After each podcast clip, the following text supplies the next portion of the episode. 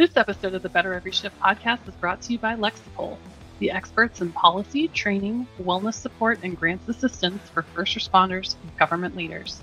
To learn more, visit lexipol.com. That's L E X I P O L.com. Now let's get into the show.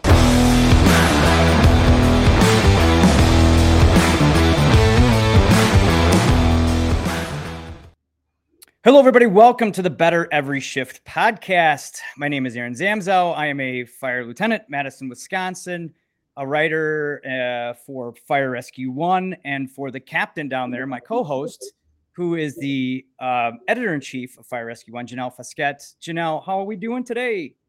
I'm doing great. I'm really excited for our interview today. Well, you have a uh, this is your your this is like your fire chief because Yeah. uh, this uh, used to be your fire chief. Um, used to be the uh, fire chief for San Diego, where you live. Um, he is also, I'm going to embarrass him here. He is also the IAFC's Career Fire Chief of the Year. He is the current fire chief for Orange County Fire Authority. Uh, it's Chief Brian Fennessy. And I'm, uh, for those that are not watching this, you need to because he's got the big trophy there behind him. Uh, he's basking in the glory. Uh, Chief, tell everyone how big of a liar I am, and thank you. being by the way. Yeah, man. There's no basking in glory. I've got the uh the trophy was so, it, it's just crazy, right? The trophy was so large. It was like, are you kidding me? I'm gonna need to buy a, another airplane ticket to put the thing next to me to get it home. So I opted that they ship it. It's still in the box on the other side of the desk, tucked behind some chairs, because it is just. I don't think it's going up. It's just too over the top, and um, yeah, too much.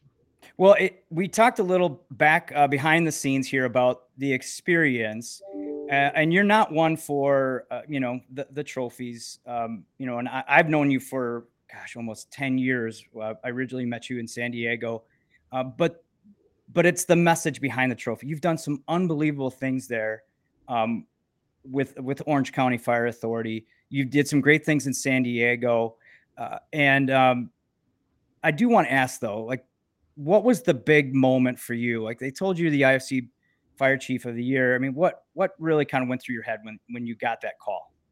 Well, I appreciate you saying that, Aaron, and thank you.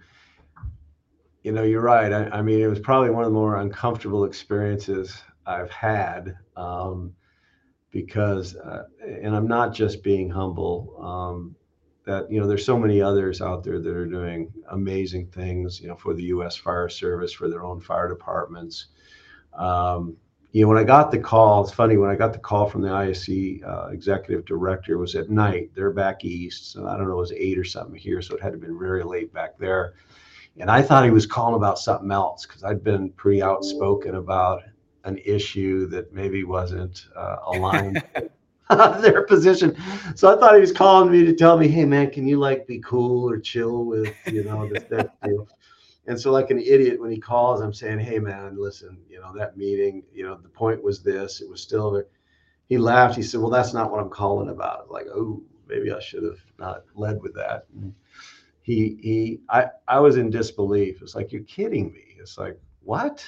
Um, I, I was really disbelief. And then I got to, well, who nominated me? And it was Mark Niemeyer, who's the fire chief out of Boise, uh, city of Boise, who's a good friend and uh, president of the Western Fire Chiefs Association. I'm like, that son of a bitch, I'm going to get him back for this. And uh, like I said, I, I don't think it sank in until I got there. Um, I didn't realize it was such a big deal. Um, maybe that was naive on my part, but man, they sure make a big deal of it back there, which made it even harder, right? I mean, so um, I I don't like a lot of attention that way um, at all, and so um, like I say, the thing will probably stay in the box or or go somewhere else. But man, I'm not a I'm to your point, I'm not a big trophy guy. Well, we're gonna sell people listening to this as to why you were um, why you are the fire chief of the year. Um, why I you're think the you need to sell it to him too. Uh, well, Yeah, I, I, I know, I, like, yeah, you know, I go, yeah, you, you know, there there are others out there doing things too. Well, I- after reading uh, more just about you and what you've done there and and your career. Now, you started over 40 years ago. You started as a hot shot. um, and worked your way up through uh, San Diego Fire Department. You became the chief there, um, and then um, took the job over here at at, at um, Orange County. And tell us a little bit about that. You know, you know what what prompted you to to leave San Diego? What was that situation like? Yeah, that was a, a really tough decision. I spent nearly 30 years in San Diego after about 13 years uh, with the hotshot organizations and you know fighting fire all over the the U.S. and um, I was happy in San Diego. I, I got uh, appointed fire chief in 2015 and had a really great relationship with the mayor, the chief operating officer, the council, and we're accomplishing a, a bunch of, of, things. And um, yeah, I never planned on leaving. It, it really had uh, more to do with the challenge that was presented here in Orange County. The fire chief before me uh, had suddenly um, resigned, and so uh, there was a vacancy here. You know, in San Diego, we serve about 1.4 million people through, I want to say at the time, about 55 stations. Orange County bigger, um, serve 2 million people out of 78 stations with you know air operations and a lot of similarities. We had USAR task force down in San Diego, had USAR task force here a larger wildland fire responsibility. Uh, we've got hand crews and, and, uh, and, bulldozers and things that we didn't have. And so, um, and there were some very big public uh, issues, some of them, a couple of them very embarrassing that I thought I could help them with. And so it took a little bit of uh, coercing by um, the recruiting folks because I wasn't definitely wasn't all in. It was it was like the they kept mailing and emailing, and I wouldn't return them. And it's not like me to not be responsive. So it was like, ah, it was the holidays. It's like, man, I, I got to call this guy and just tell him, look. And my first thing is, look, thanks for calling, but I'm not interested. Thanks, but I'm not. I heard what happened up there. I want nothing to do with it. I'm happy here. And he just laughed and uh, was a pretty good guy. He, he was the former city, longtime city manager in Anaheim. And he explained a little bit about what occurred up here that I was unaware of. And so I told him at the end of an hour and a half, I'm intrigued. I'm not in, I'm intrigued. I go talk to my wife. It's like, hey, I got this call, and this is like, you need to take that job. I was like, whoa, whoa, whoa, wait a minute. We're here in San Diego. Come on. So over time, I, you know, it, it I was really interested in the challenges. And so really the biggest part of it was here's an organization I want to show kind of right self challenge. I want to show what I can do. And here is an organization that, you know, felt pretty confident about what you did in San Diego. You know, that you probably felt San Diego was in good hands as well, correct? At yeah, that point. No, they were good hands. And and so you you started basically working at Orange County and um and then last night I got an email from you. You said, "Hey, here's just a little background about what I what I'm trying to build."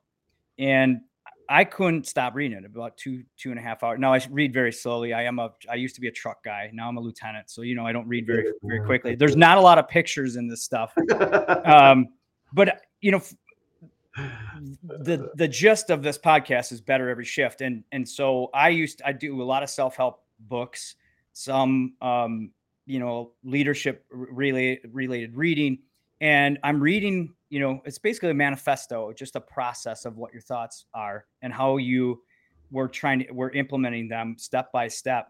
And it's nothing like I've ever seen in the fire service before. Where does all that come from? Where does that, that, that background for you and that, um, you know, that education component on this come from? You know, I, will try to keep it as, short as I can. You know, um, we had a uh, relationship, you know, having come from the wildland fire service and the hotshot organizations and, and whatnot. Uh, Post South Canyon, you know, the tragedy in 1994 where, where 14 firefighters were, were lost um, in Colorado, it really brought about a focus on leadership and, and, and leader development within, you know, the federal wildland uh, fire agencies. Uh, they developed, you know, the L380s, 180s, 280s, all these other things. And when in San Diego, me still being very close with you know, the Hotshot uh, Association and others that you know served when I did and those after, um, was really fascinated by you know the cultural change that they were experiencing within the federal wildfire organizations.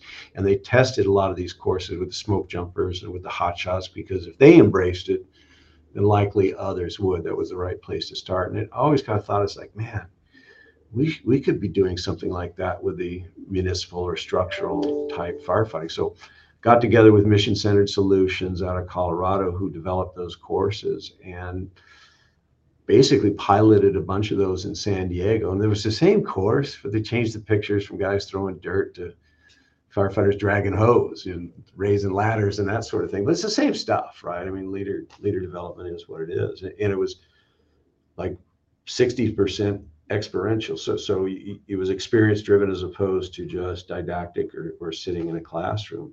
And man, it, the the folks loved it. They loved it. Couldn't get enough of it. So much so that we made it part of the testing process that you had to you know the first level leader first level supervisor piece you had to take this to compete you know to for the captain's exam and the next level for the battalion chief exam so even those that went kicking and screaming that don't like to be forced into training usually came out and went wow that was probably some of the best i've ever had and so we started focusing on more of a mission driven culture and i don't know Aaron, maybe it's the same with you and your experience, but I know mine was early in the career was the um, you know we were so rules and compliance based. You know, if you don't do it this way, you can expect discipline or, or bad things will follow. And in our business, right? I mean, it's all about chaos and ambiguity, um, uncertainty, all of those things. And the last thing we want people to do is to be worried about consequences when many times the decision, the right thing to do is right in front of them if there's time compression, man, we don't have much time, and to delay could make things worse or, or even cause lives. And I've seen that play out time and time again, you know, in a lot of organizations. A uh, little story I, I, like to tell, and really what kind of focused on me in, in San Diego, we had a policy that was, hey, if you're sent to a response, doesn't matter what happens when you're on the way to the response, you do not divert. You continue. Well, what if there's a car accident from me? Well, you drop a firefighter off or whatever, and you just continue. And I had a friend of mine, a couple of friends. Well, one was uh, studying to be a captain. The other was the captain on a very busy engine. In fact, Janelle, out where you worked at Station 14 out in North Park. And so the story goes, it's midday, and they're heading down to a medical aid down the you know four lane you know thoroughfare there, and they see just coming up big dark black smoke people in the street waving them, hey, you got to go this way. And, you know, they're thinking, wow, this time of day, everything else looks like apartment buildings back there from what they could see. The captain made a decision to break policy and to make that left and perhaps, you know, go to this fire and, and, and maybe change the outcome. He says his heart sank when they turned the corner and made another turn. It was one of those big construction bins that was on fire and so it looked really impressive, right, from where they were going. But he realized then his biggest, oh no, now I'm in trouble. Not anything else, right? And they'd sent somebody else to the medical aid. So the process went through and he got disciplined fairly severely. And it caused a bunch of discussion on the floor. I was still on the floor at the time. I was like, hey, man, that's not right. You know, you tell us you empower us and you expect us as officers to make decisions based on what we see, taste, smell. But then, you know, I do that. Now I get spanked and suspended or, or whatever the outcome was. And so we had a lot of discussion, and, and there were a number of examples like that, some big and small, and big fires. You know, we had a couple of big fires in 2003 and 2007, wildfires that burned hundreds of homes and killed people and whatnot. And there were a lot of examples of, you know, that strike team that was very that was led very tightly by a strike team leader, right? That you know, you got this house, you got this house, and versus a strike team leader that said, look, this is our block, do the best you can, you know, gave really good leaders intent and then laid back and was like, hey, I'm here for you. And in contrast, those that had the ability to work very autonomously and, and learning as they went saved much more, many more structures than the one that was very you take this one and and and so you know when when general mcchrystal's book came out team of teams there's a, a big part in the front of it where he talks about you know what were, they were experiencing in the early 2000s in Iraq with Al Qaeda and the missions they were going on. They, they weren't accomplishing a lot of missions, and Al Qaeda was, frankly, as he put it, you know, kicking their butts pretty good. And what they had was a, you know, Al Qaeda was a very decentralized um, organization. And McChrystal, who at the time was in charge of, I don't know what the military term is, but all the, you know, the the, the special teams, changed that so that you know individuals that are actually going on the raids and doing whatever they were were involved in the early planning and development. And they saw their missions increase, they saw success increase, and um, they call it mission command in the uh, military. We we call it mission driven culture. So we enlisted the help of Mission Centered Solutions in San Diego to kind of help us with this. I, I had the benefit of probably 10 or 12 years of, of the training and, and leader development in San Diego. So I came here and it was very successful. I came here and thought, oh, you know, this is going to be a focus to, you know, become, well, like anything else, every cult, every organization's got its Every own culture's culture, different. right? Yep. Yep. and um, it was not going to be as easy a, a task and really had to develop longer in my mind you know longer over time and it's been about a four you know almost a five year journey to where you're getting you know the leadership and those within the organization to buy in because they get it when you explain it like i did people go you sit around the, the kitchen table the fire station they go man that's awesome they go so wait a minute so I make decisions based on what I see, time compression, and things go well. That's great.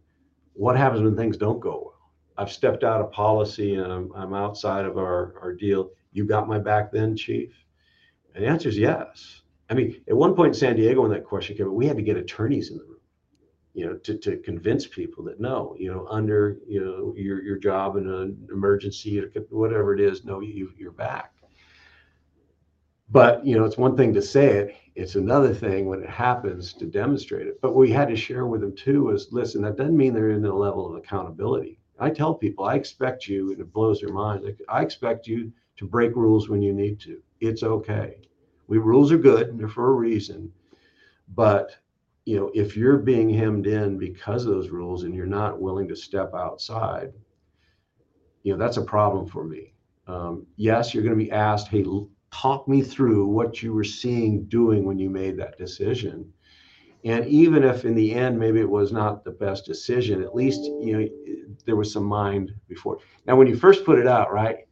Of course, the workforce is like, "Oh man, I'm adding myself to every structure fire." This is going to be chaos, right? Because I Yeah. am, I'm, I'm, I'm going rogue. You know, because I can do it, right? That's a firefighter, talking, Yeah. right? A truck guy. Oh, we're going Yeah. on everything. West side, we're going. East side, we're going. Yeah. And, and we saw a little of that, right? It, it didn't take much to rein in and say, look, that, and then they would say, well, that's mission driven culture. It's like, no, no, no, no, no, no. That's that's not what we're talking about. That's you driven culture. That's Right? that's right. That's that's Yeah. really uh, yeah. That's that's a selfish driven culture. Did you check the computer see if you were actually closest, you know, in the front of the rig? Well, no. It's like, you know, and so you can kind of talk your way way through it. But it it really has to it had to happen here um, internally because I'm still, you know, I'm still the external chief, right? And it's one thing when you grow up in an organization for 30 years, you know, I ran with mostly pirates. And so I had a good network of people that would tell me, hey, what's really going on that I trusted, right? And um, here I didn't have that network. And um, and it doesn't matter whether I'm here 10 years, 20 years, I'm still came from the outside. Mhm. So getting buy-in, even though they liked what they heard, getting buy-in and, and understanding took a little bit, took longer. And so we really tasked, you know, at the division chief level to, you know, review, work with MCS and, and I'd come in or whatever, but this couldn't be my thing. This couldn't be, you know, it's a fire chief. This is what we're, it wasn't never going to work. It had to be embraced, you know, by those that, that not only manage and, and lead the organization, but those within the organization. And so you'll see in that document, there were a lot of different um, sessions we had, a lot of input we ended up with something I like to think is pretty simple. Is you know we have a you know a, a who we are document. This is who we are. These are our values. These are you know, the principles that we all agree say who we are as an organization. The harder part then is you know this is how we make decisions and you know and it talks about accountability and some of those other things. But is that the that's the OCFA way? Correct? Yeah, that, that's yeah. the who we are, and then the doctrine, and it bounces from organizational to operational. The focus is more operational, but you can apply that if you're in payroll or you're in human. I mean, there's some things you're not really time compressed, and life and death probably isn't a big thing in payroll, right? Or or in the fiscal side, right? To someone, it might be though, right? Someone hey, right? Yeah, agreed. Well, I shouldn't say payroll, right? Because payroll is. I mean, that's the one thing that. Well, yeah, right. You better be on time with the paycheck. But it really is focused for those that are on the front lines. You know, you as a lieutenant and those things. I, I mean, we want you to be out there when it's in front of you, and not even at the officer level, but even at the firefighter level. If it's in front of you, it's obvious you know what you need to do, but it's outside, or it may. We can't have you worried about discipline or what happens, I expect you to take action. And if you don't, we may have more of a problem with you because we're giving you license to make good decisions at whatever level of the organization you're in. Right. And not to you have policy. And I think that was one of the first things you said. Hey, we're gonna we're gonna we're gonna have solid policy and guidelines. And those are one things. But if we if we all have the same vi- vision and the same um, you know goal and understanding. Like we all buy into the ocfa way when when a situation doesn't apply to a policy right? Because we can't write policy for everything. You can't write guidelines for everything. It's just right. it, and but if we're all under the same framework and belief system you're based that's how you're empowering the organization right? Like that's the whole idea behind this we've got to give them good intent right i mean intent based decision making is what it's about if we give good intent you know, and it's clear, you know, we're giving many times task, purpose, end state, or even sometimes just end state at the end. That this is this is what I'm hoping it it looks like. Go do it. Um, you know, absent the intent, well, then you're going to have folks guessing. Well, God, did they mean this? Did they they mean that? It's like no. So we're we're really trying to focus on whether it's on the fire ground or or whatever it is. Is look, this is the intent. This is why, and I think it I think it resonates with the younger firefighters. You know, some talk about all these generational issues, and it used to be the you know Gen X and Z, whatever, right? I think people ought to be informed. They didn't come up when I did, where say you're seen, be heard. It's not up to you. You know, I I was raised in that culture, and it was just the way it was. Now people want to know more, and I think it's okay. I mean, there's times, obviously, if you're yeah. in the heat of battle, there's probably not a lot of time, but why not? You know, share with everybody, you know, what your thought process is, why. But we definitely want people not to be bound. We want to be an intent based culture as opposed to rules or compliance based. And, um, you know, firefighters do amazing things out there. You know, you, are on you're on the front lines now, man. Yeah, we and and I've had a chance to interview, you know, so many of them in the past year, also. Um, and and you're right. You know, it's there's no problem with and I, I i believe most of us do want to know where we're going now i don't have to agree with it right but at least if i know you know and i think one of the things that has changed over the years and and i'm now been in the fire service for over 20 years right you used to be able to sit at the table the older older generation they could tell a story and they could inflame it as much as they wanted now you got someone in the corner with a cell phone going um, no that didn't didn't happen that way right here's pictures and here's what they said you know right so uh, uh people can find out information so quickly. So why not just give it to them right from the source? And and in and in your case, you made them part of the process, correct? Yeah, and, yeah, and it's pretty hard not to you know you don't I don't get a lot of feedback whether it was in San Diego or here. And hey, we disagree with this now. There are those that it makes really uncomfortable, and, and those are generally the rules followers, right? I mean, how many times have you had people say, "Look, chief, I've had Chief, I'm your best. I'm a rules follower. I'm your best employee. It's like, man, I don't, I, I, I don't want rules followers. I mean, first I say that right to kind of blow their minds a little bit, right? Because it does like, why? Wait a minute, the chief don't like rules. Then I kind of refocus. Like, look, rules are important, but I don't want you to be a rules follower. Should something, but people get very. I found, and maybe you have too, get very comfortable within the rule set. If I just follow the rules and do not deviate for any reason, man, I'm good. And generally speaking, that's probably true. But in our business, our business isn't perfectly set up like that. We we live in a world of chaos, uncertainty, all those things. And to your point, there isn't a rule for all that. There isn't a policy for all that. And so, but it does make those people, those types of people, very uncomfortable. So you started policy, and and SOGs created this OCFA way.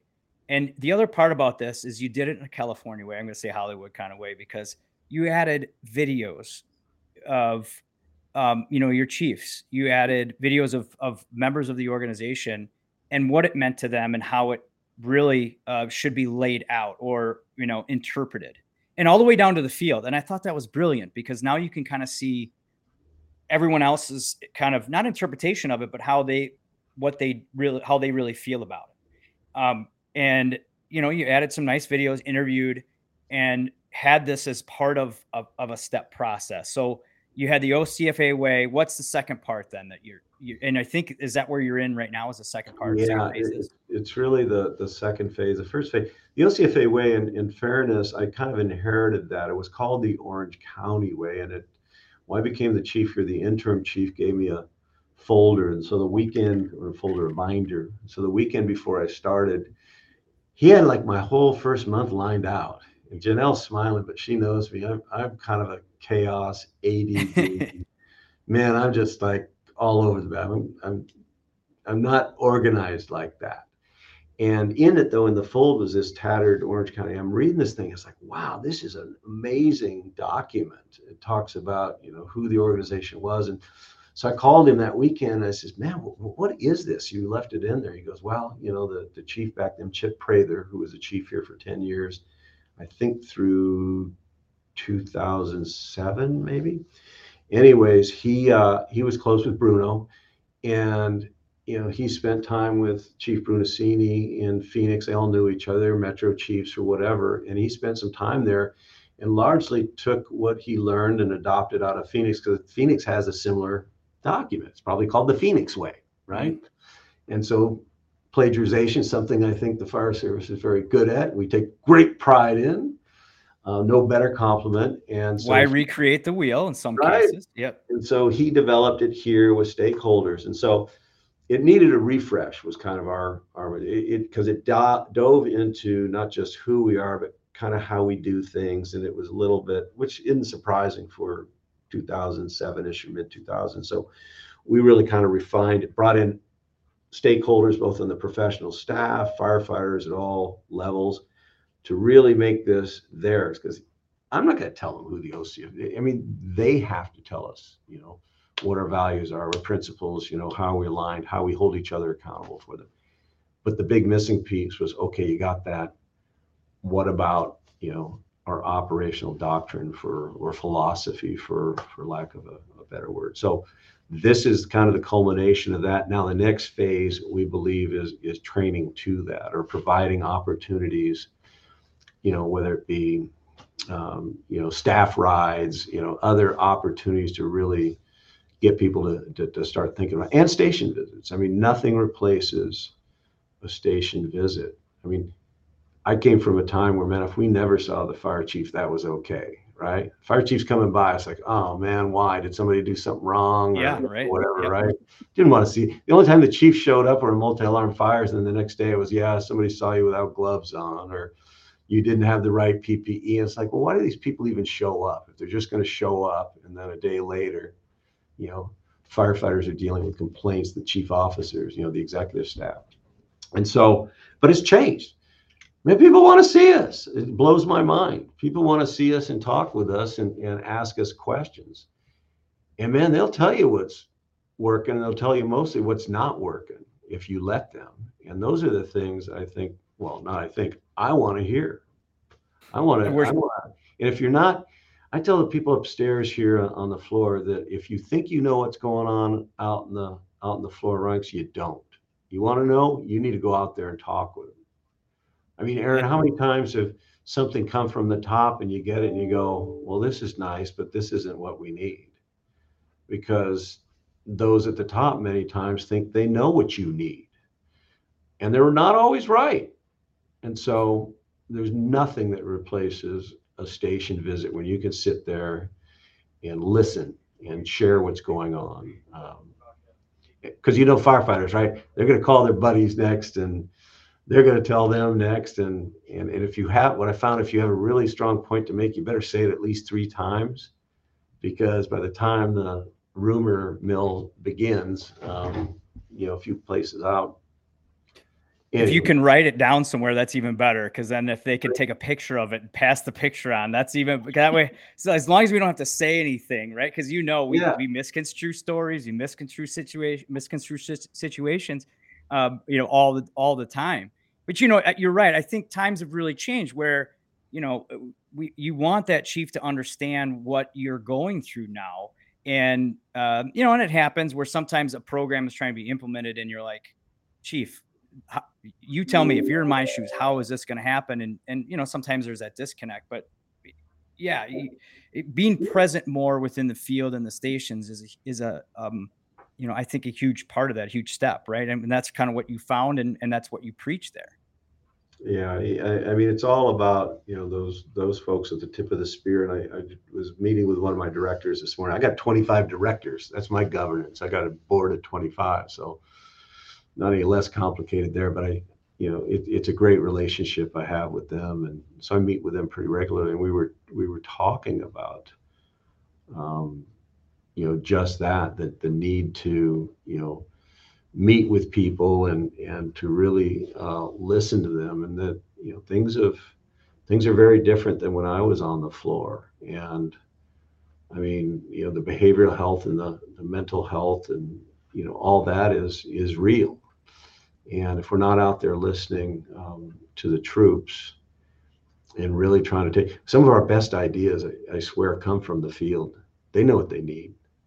And, yeah, we just have a bad bad way of packaging them and and expressing that sometimes, right? I mean, you know. Yeah, it, and some of the, you know, but an organization with this size, so many layers. Like you know, you got the engineer, you got a captain, you got a battalion chief, you got a division chief, an assistant chief, a deputy chief I mean, oh my God, by the time, you know, and they're all trying to filter, not not filter to keep information away from me, but you know, what do you think the chief needs to know? And so when I go out there and hear some of this, it's like, man, that is genius. That is good stuff. And I start asking, you know, hey, where are we to this? Many times they haven't heard it, but there's just so many filters. I'm not saying they intentionally filter information out, but if you're not out there listening, um, in so many ways, this organization is very advanced. In other ways, not so much. Yeah, um, I think every organization has that challenge, right? And some right? things we do great. Um, we're actually showing for those that are watching in video, we're we're showing a, a website you developed about, uh, and this is to help educate your all your members. Doesn't matter just if they're leadership, but there's, uh, you know, take me through this website a little bit. What was the the idea behind it? Well, you know, it, it was suggested to me that that a, a website be uh, built, right? So um, we've got some, again, some very talented individuals uh, on the job, not just firefighters, but professional staff.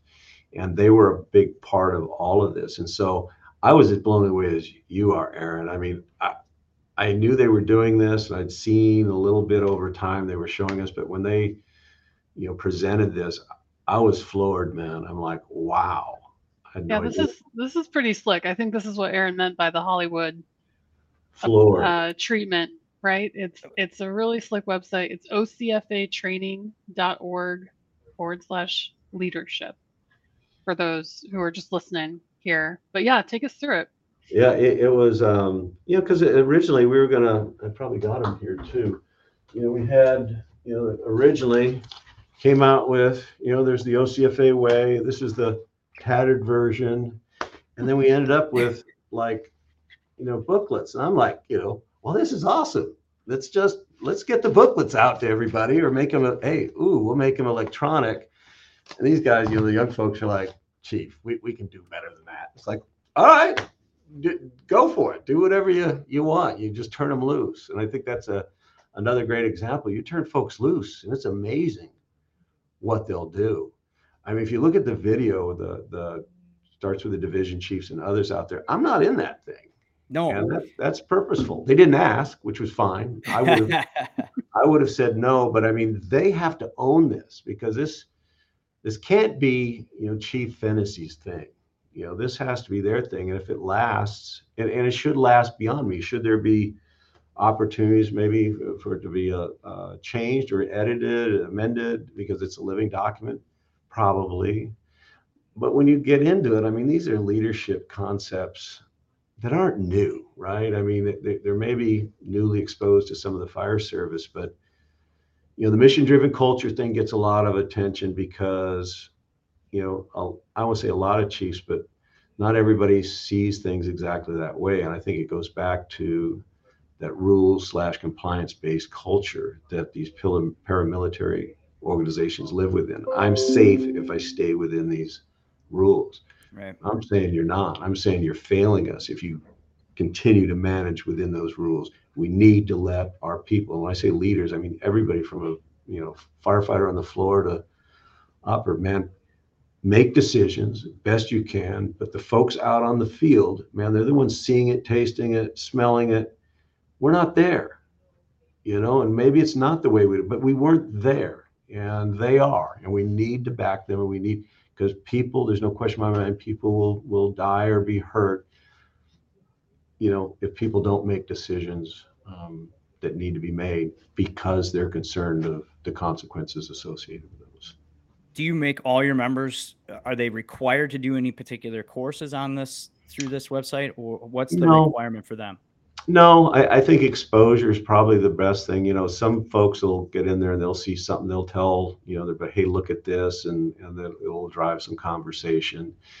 Um, what we've done though is we've added at least for, I think, the division chief and battalion chief testing processes. We've told them that, hey, there may be a few questions in there. And you know how it is. You just studied for lieutenant and made it, right? Yep. I'm, I'm watching every single thing on there. Uh, you know, it's and, brilliant. You know, oh, oh yeah. As firefighters, right? I mean, I mean, I tested, right? I mean, you're never more knowledgeable than when you're testing for a promotion or something else, right? So if I know it might be in there, I got to watch it. And the reality is, they might find something in there. They go, ooh, I'm glad I did that because, man, this is actually pretty good. I mean, I'm the same way, right? I, I wasn't big into volunteering when I was new on the job, and and somebody, another firefighter said, "Hey, let's go down to this Christmas build a bike thing the union's sponsoring. They got pizza and beer." So man, I'm like all in. So yeah. I'm down there, and we're assembling bikes for kids, right? And kids are there, and I thought, "Wow, this is really cool, man." But if I hadn't been drugged by a buddy to go to that with him because largely there was pizza and beer, I'd have ne- I might not have gotten that experience of volunteering that felt so good, which caused then me to, you know, get involved with other things. So I see this the same way. If somebody opens this because they think they're bummed because it's one more thing to test for, but they stumble across something that maybe, you know, helps them not only their work, but maybe in their personal lives or whatever. Um, I don't know. Well, I, and I love it. I see, you know, I see, you saw uh, General McRaven was in there. I thought you had some Simon Sinek in there. Um, you know, you had a lot of of the of the leadership books outside of the fire service, and I think sometimes in the fire service we're reluctant. They don't understand we're the fire service. They don't understand, you know, leadership. Uh, you know, the way that that we need to imply it, and I think we got to get over ourselves because, it, it, like you had said, look, this came from wildland. Some of it came from the military. Some of it came from things that you've experienced and read. Right? We're all people we're all trying to to to create a culture of is what you called mission driven. So so is a company, so is a business, so yeah. is a, a, so is a sports organization. I have a some some good friends that are you know coaches all the way up to the professional level, and when you talk about creating a culture, right? They have a playbook. We have an SOG, you know, but if the play doesn't go the right way, training comes into it, right? you, and you practice for those things and it's really you know refreshing just to read all your doctrine because it's it's go it's going kind of through that you're like here's the process here's where we're at here's where i need your buy-in and by the way this isn't me this is the people that have been here for all these years snicker snicker uh, you know like i'm yeah yeah right like yeah. uh and and so i was super excited just to talk to you just about about you know this side of stuff and how um you know, it's just enlightening to see. When you started going through this, right? Like, talk about your own personal development through this a little bit. When you first started, you know, you started with the wildland, and then as you you started to see, you said like, guys, guys are eating this stuff up. Like, you know, take us through your own journey. Then, did you just start? Did that sure. implore you to dig in more?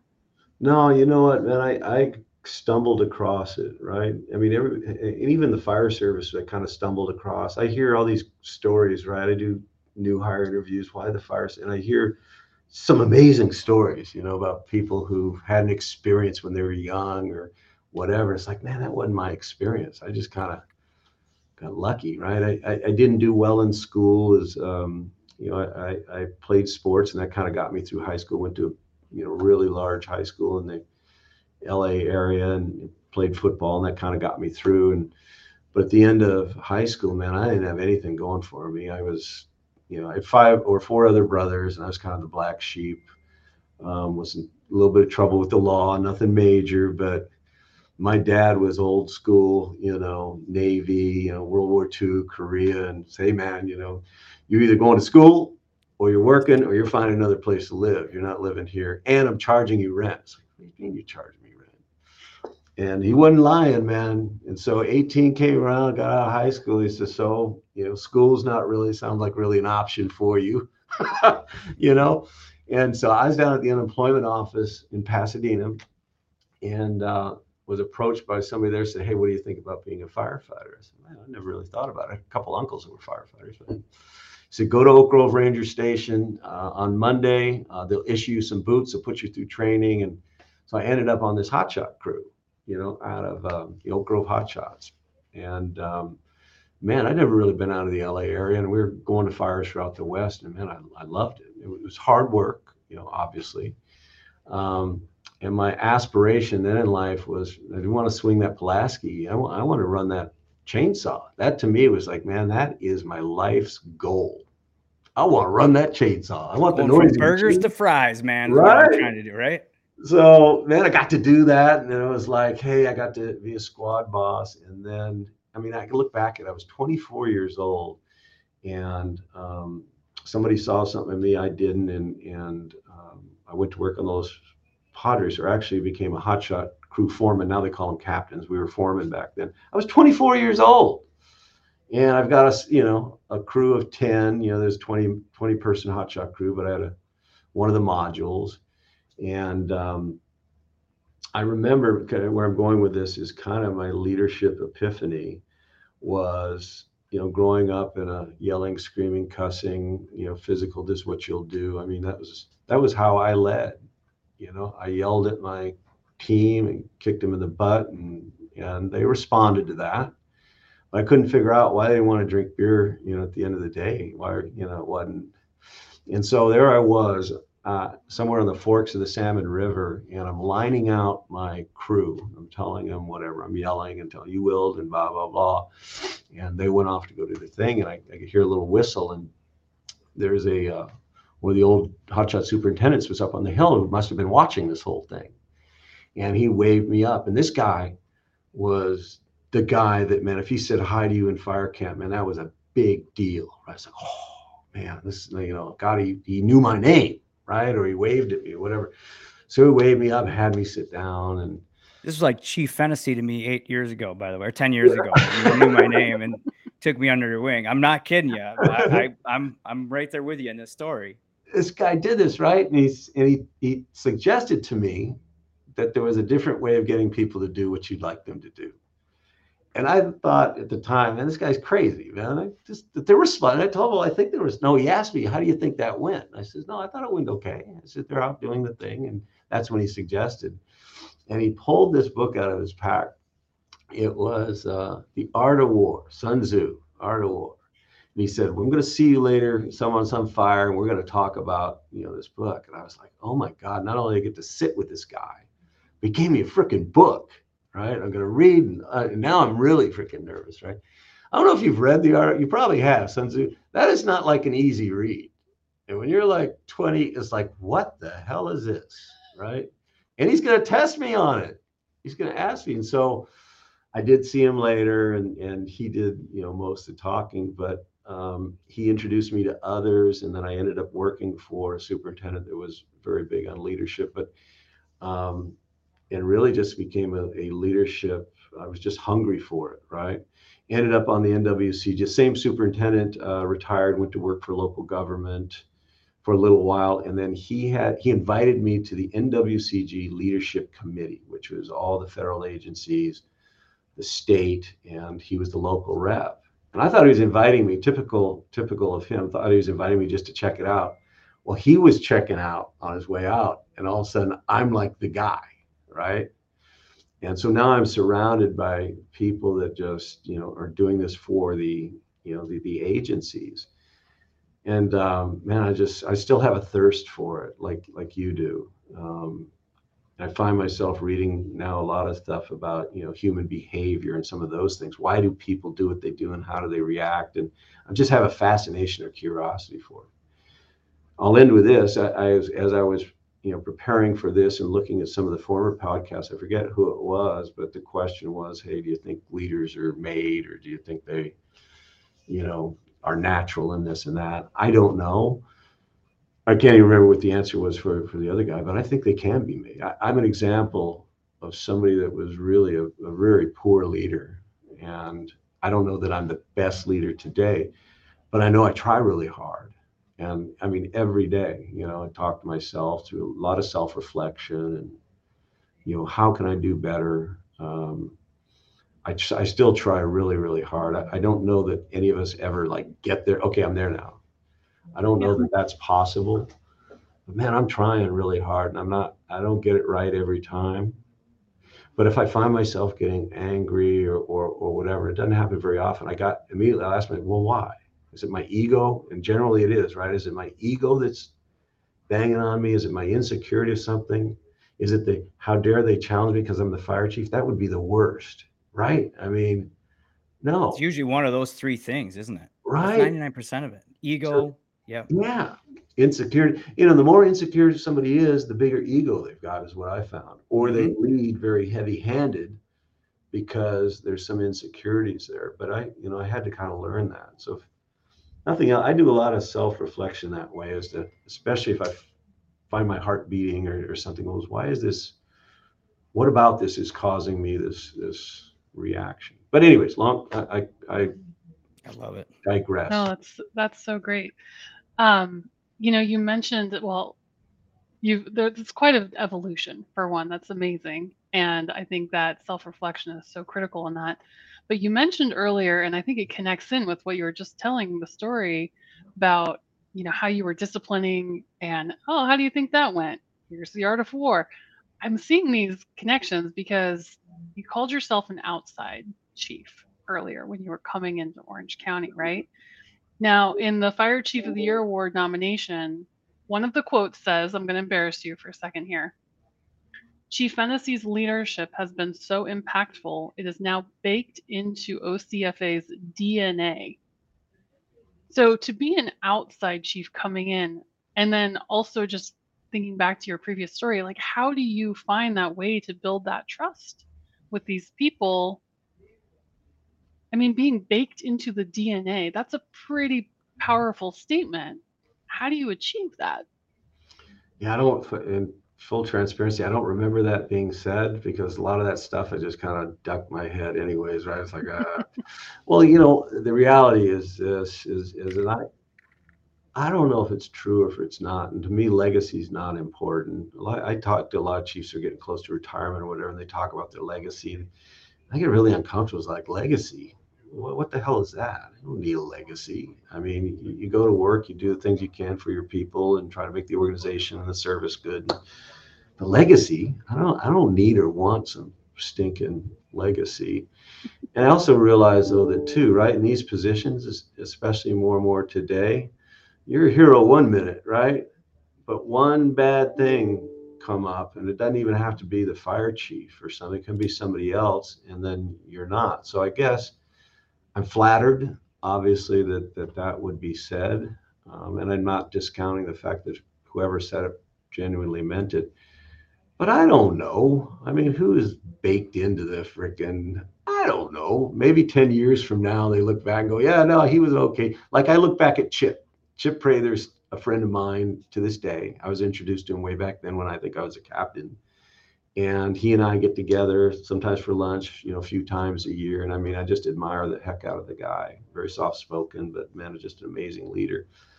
You know, 10 years from now, you know, they look back or people are here that weren't here and go, hey man, that, that guy Fennessy, he was okay. You know, he took care of us. Man, that would be that would be success for me. Um, because you know what? You're not going to win the favor of everybody no matter what.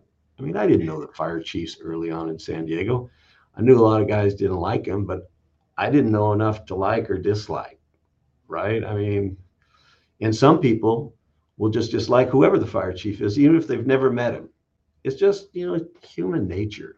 So I, well, I know, think you might not go into it with the exact intent to have your vision quote baked into the DNA because that's such a specific thing. Right. But I think the step before that is probably top of mind throughout your career, which is building trust. So maybe that's the better way to reframe it is like how that. do you build trust as an outsider? I like that. I, I mean, I totally, and that's the whole business, right? That's it. And we firefighters, we can sniff out a fraud in a heart. Well, sometimes not in a heartbeat. Most of the time in a heartbeat, but a fraud will show themselves at some point and we'll go, I knew it. I knew it. Right. And so we're just like that. Yeah. Right? We're going to think we knew it the whole, I knew it the whole time. Yeah. yeah. What? Yeah. And so what I tell people, man, if you're not, don't say it or don't be it if you're not really it. You better be honest and transparent. You know, if you love the organization, you're passionate about that, you can only fake it so long especially as the fire chief, man, you are always in the spotlight and you will have a moment of weakness if you don't really believe you, if you let your guard down and people will see it. So they, you know, you really have to, you know, be someone that, that is, you know, trustworthy, that is going to tell the truth, that is transparent. And I'm not going to tell you that I was always that way. I wasn't the case. Like I said, I ran with a lot of pirates back in the day. And we had a lot of fun that probably would have got me fired today had I been in there, right? But um, but there's never a reason to be dishonest in the fire service. We are such, I think, um, you know, generous people that will give folks, you know, the benefit of the doubt. I mean, there's never a reason to lie. We all screw up, right? From the fire chief all the way down, and just acknowledging it and acknowledging to be better. And sometimes it comes with discipline. Sometimes even worse, right? But the fire service is so forgiving that way. If you want to build trust, you better walk the walk and you better. My, my plan for coming here being an external chief was, you know, I'm going to visit 100 stations in my first 100 days for dinner, lunch, whatever. I didn't get that far. I knew the work would eventually catch up with me where that probably wouldn't be possible. But I made, I bet I made close to 70 visits if you want to know what's going on in an organization, like I said earlier, you go visit a fire station. If you do that from themes start to line up, themes and, and reputations of people, and, and you start to really get a sense of who that organization was. And I think that was key for me. And I learned so much in those visits that I'd come back here and go, Hey, I'm hearing there's a theme out there. I'm hearing. Is this true? And many times, like, yeah, that's true. It's like, well, we need to fix that. I mean, I, I won't get into details because this is a great organization and one that was always has had a great reputation. I applied for it back in like 1980, stood in line. I was still very much wanting to be, you know, in the hotshot organization. Really wasn't interested in, but I, I went with everybody else and took the test. And so I got here. I said, look, I, I failed to get in 40 years ago, but I got in the other way uh, this time. But great reputation. But like with any organization, once you get into it, you know, there's strengths and weaknesses, and there still are. I mean, we still have challenges internally, things we want to do or should be better at. But I don't know. That I appreciate that, um, Janelle. That, but trust is trust is everything, and if you lose it, then you you likely aren't getting it back. Chief, I, I love the fact that you're you're so humble with this too. You know, and uh, and I again I met you ten years ago, and and you kind of uh, you know took the time to to talk to me and and and be that kind of person as that that old salty vet was to you, and I appreciate that. and and you have a vision, obviously, um, to build trust, to empower your employees, to educate them. So, what's next for you? What's next for the organization? No, you know, I and I appreciate that. You, you're another one, Aaron, that loves the fire service. It's hard, you know. I get it all the time now, right? Because I'm at that, you know, 45 years in the fire service, and I think it'd be nice to do 50, but I don't know. You know, my biggest concern is I'm preparing others to replace me, right? And so I don't want to overstay. Have them prepared and then be that person that stays longer and then they end up being chief somewhere else or retiring. And so I'm trying to balance that out a little bit um, as well. I think, you know, pretty engaged nationally uh, and statewide. And I think nationally, I've, I've got a developed a pretty good relationship or a very good relationship with our current U.S. Fire Administrator, Dr. Lori Moore Merrell, and I believe very strongly in, in what she is she's doing. And she's on fire. I mean, she's accomplished so much in just a couple of years she's been the fire administrator. And uh, I, I asked her uh, one night, you know, over dinner, you know, in a group, I said, So, what do you do for work life balance? Because I know mine is out of whack. I don't have it. I tell people, do not use me as the example. Bad example. I'm, I'm lucky I've got a wife that tolerates my madness um, but I wouldn't recommend it for anybody. Um, and she says, I don't have work life balance. It's all work. I mean, she was like, they hired me to do this, and I'm going to do this and this, and my my you know my husband knows this, and and I was like, damn, um, wow, and she is. So there's things like um, we're working through is um, things like ESF four, where the Forest Service and others manage the movement of, of fire, you know, under the national framework, the Forest Service is the emergency support function uh, lead, federal lead for that. Well, I think they do a great job of moving wildland resources and green resources, but they don't do a very good job with the red stuff, you know, with hazmat, with all those others. And the fire administration is a co-lead. So getting them to, she's, you know, working towards getting them to be, you know, part of that co-lead because we're we're missing the boat, not just for wildfire, but we have the big earthquakes out here. We're going to need the other half of the country's help. If we don't have a system in place, and EMAC is not that system, and some of the others, so big things like that. Statewide EMS is a big issue. Uh, internally, we're focused on you know ambulance transportation, not necessarily being the ambulance provider, but partnering perhaps, but improving ambulance response time you know they're having challenges with EMTs. I mean, all these things are, are big and complex. Um, the wildfire issue, you know, not just here but throughout the West, is a big issue. And so, you know, President Biden's commission's about to publish their report next week. We've got some insight into that and how we then work locally with our state legislators and in DC to get more emphasis on some of the climate change stuff. So but man, I love this stuff. That's the thing. That's why it's so hard to think about retirement, um, Aaron. Is man, I, I don't know. I, I, I love doing the stuff we're doing, and I love the people that you know around me. I love these conversations we have, and so I'm in no hurry to to hang it up. I'll just say that.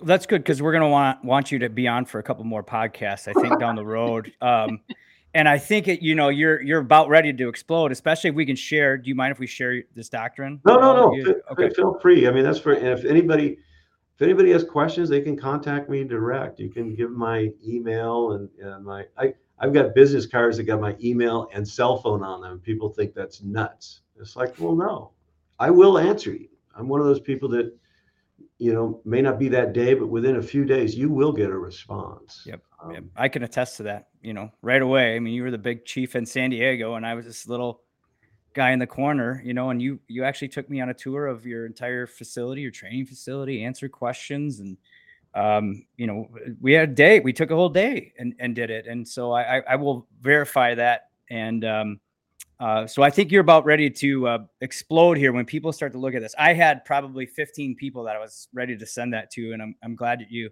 yeah, are sharing free. that work and and thank you for doing that work and thank you for for having the foresight to do that and you know i think the big thing is a lot of us feel that same way but you're able to put it in paper that was hard. and and then transfer it with a little California flair to video and a great website. And I do believe a lot of people uh, will use that as a template for the fire service. And, um, um, you know, it will leave a lasting impression. I'm just telling you that now because I'm going to use it for as long as I'm in because uh, it, it was that good. Um, again, congrats on the award. I I, uh, I think a lot of people after they read that and listen to this will be um, on board Team Fennessy, And um, you know, if you decide to run for office, which I think we could probably, you know, put you through here next after you, um, you know, I think I think you're going to have some supporters, hopefully after this. Um, but you're not done yet. We we got a couple things for you. We got we're going to find the other side of Chief, um, kind of the lighter side. We do things. We like to put people in the hot seat, um, and a lot of the questions come from previous guests. Uh, Janelle's mom, who is a big supporter of the show, also comes up with great questions, especially since you're, you know, uh, from San Diego. I think Janelle's got a couple for you. Awesome. All right. I want to know, of course, selfishly, being still in San Diego, I want to know what you miss about San Diego, specifically, like maybe like a specific burrito shop or like, Ooh. you know, something in particular where, like, when you're back in town, you're like, oh, I gotta go to that spot or do that thing? I do. You know, there's a couple places. You know, the Cass Street Bar and Grill in um, Pacific Beach. It's been a long time since I've been there. I don't know if they've been there. They made the best Chinese chicken or fish chicken or fish Oriental fish salad or chicken salad. Amazing. And then there's a place. I love Mexican. I could have Mexican food every day and be okay. And I just love Mexican. There's a, a, uh, place i don't know if it's still there i think it was called roses but it was right next to the bales bonds uh, company. You know, right down by the trolley downtown? This little shop. And man they had I don't know it. best freaking mexican food. I'll I'll, um, I'll find out if it's still there. I'll send it to you. Please but, do I, you know i love san diego i wasn't from san diego before i was born and raised in in la area and when i took the job down there i didn't know anything about san diego um, but man, I, it, it, really is a great city to to live in or, or, or to be around. It's, it's got its issues now. Homelessness, of course, is a big one down there. Um, but everybody's being challenged with that, even here in Orange County. Not not nearly like they are in San Diego. Everybody will tell you this, but it's true. It's the people. You know, I run into my firefighters, and I still call them my firefighters from San Diego, and then I get good big hugs. I was a Pod, I'm a Padres fan, like it or not. You know, I'm, I'm still with them. Disappointed this year, but whatever. But I go to the game and I guys will come up, hey, Chief, good to see. And man, I don't know if it's age or what. I can't always remember their names, right? I get a big hug and we miss you, and that makes me feel good. They've got a good chief and the organization is great, but I didn't ever plan on leaving.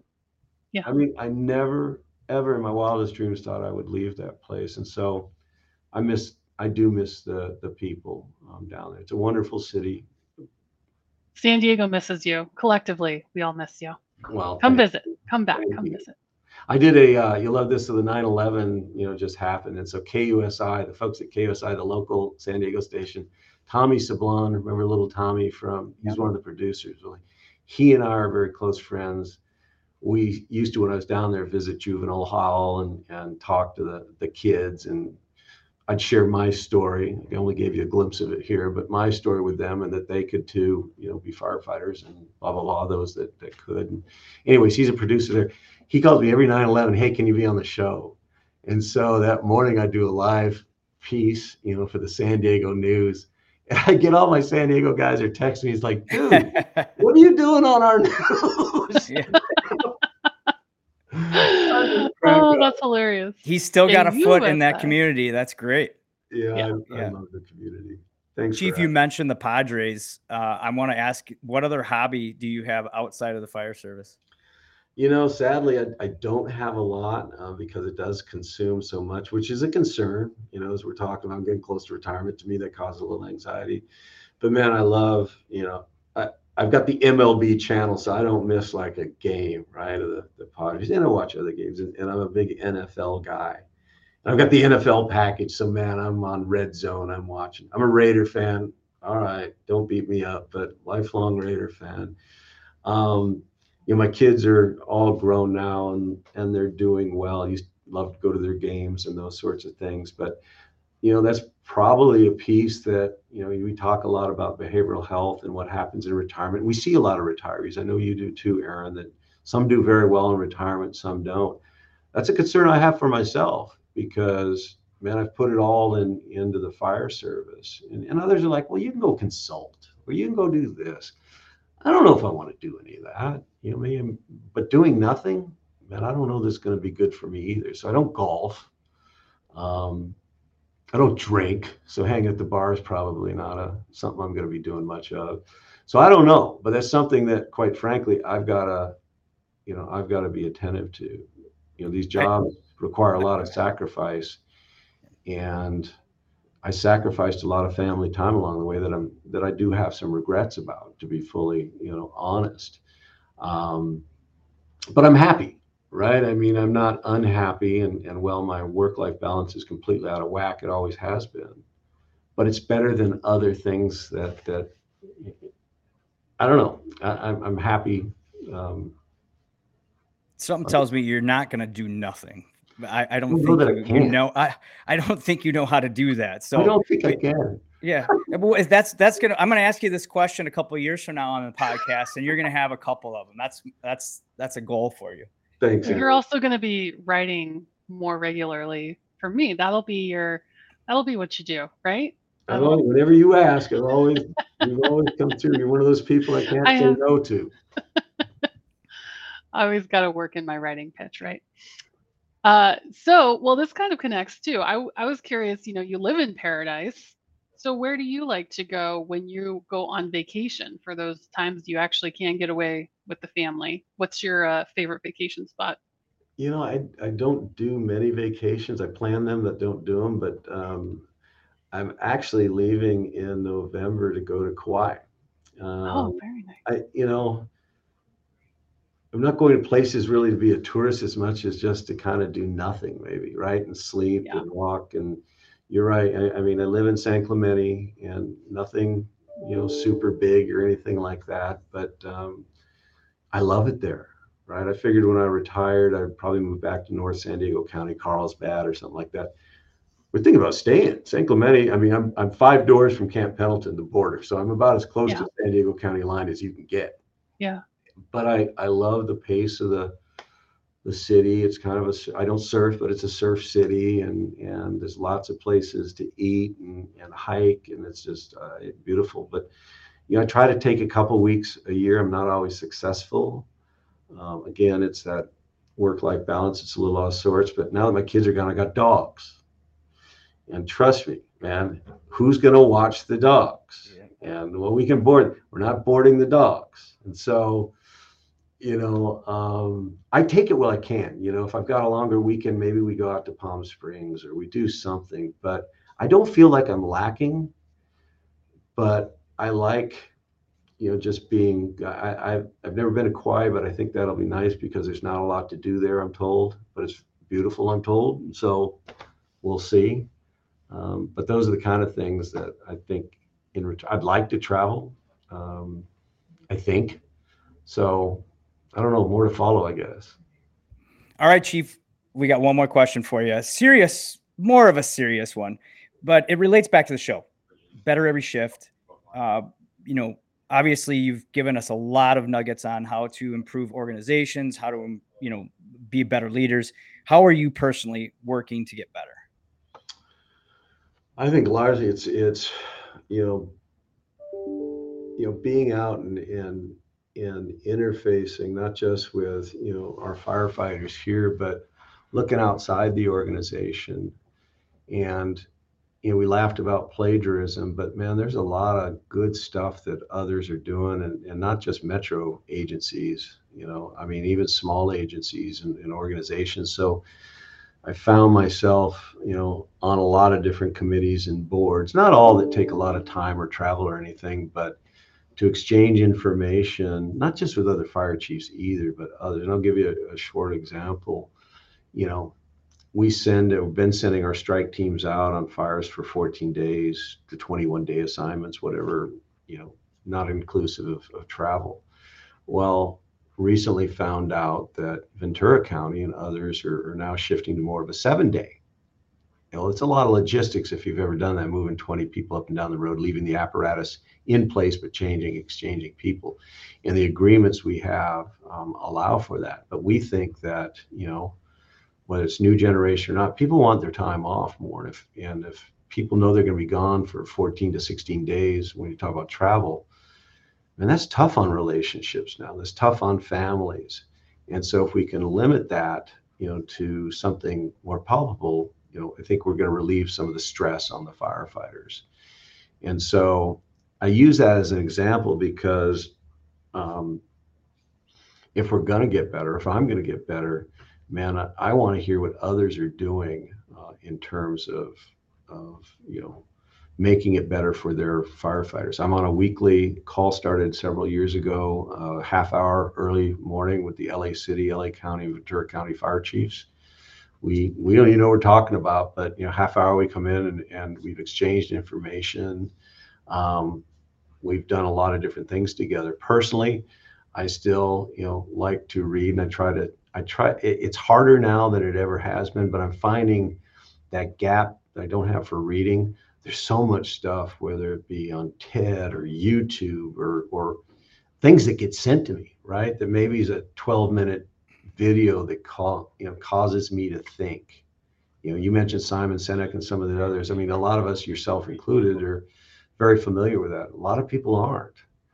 But you know, Billy is uh, Goldfeder has turned me on to a number of different things, or he'll send a link. And so I think just continuing you know personal growth that way as well as organizational growth by by looking over the fence it sounds kind of obvious but man there's a lot of fire departments that don't look over the fence and they believe that you know they're doing it better than anybody else so why do i or, or for whatever reason. That's the way this organization was for a while. Now i've got all my people you know looking over they're engaged in FIRESCOPE and they're in these committees and they're building their own networks of fire service and professional you know agency people. So i don't know you know a lot of it aaron i, I don't give it a lot of thought you know i don't know that it's just natural or anything like that but it's that thirst right? I'm interested in what you what you're doing. I'm interested in what janelle doing not for selfish reasons but because i'm i'm just a curious person anyways. Well i think that's that's it really. I mean it's the search. It's the the the thirst uh, as you said looking over the, the fence for for what other people are doing and how then you could adapt that to be better to be a better chief be a better um, you know leader whatever it is and i think that's really that's that's an excellent summary um, i for for probably what you stand for what your organization stands for is continually look around you and you know that's really what the podcast is about and and speaking of looking over the fence if you are just listening to this podcast you can actually watch us. You can watch Chief Fennessy. You can see, um, you know, some of the website that he's developed. Um, you can see us on the Fire Rescue One YouTube page. You can also see us on firerescue1.com. You can email us with any questions uh, for Chief or for Janelle or for myself, suggestions, feedback. Let us know if we're on something or onto something. Uh, you can email us again at bettereveryshift at firerescue1.com. Please uh, rate, review the show. Uh, Chief Fennessy, congratulations on your award. Congratulations on all the, the, the different things that you've accomplished with Orange County. Thank you for being the leader and the person you are. But most importantly, everyone, make sure you learn something, do something, and share something to make you and those around you better every shift. Thanks for listening.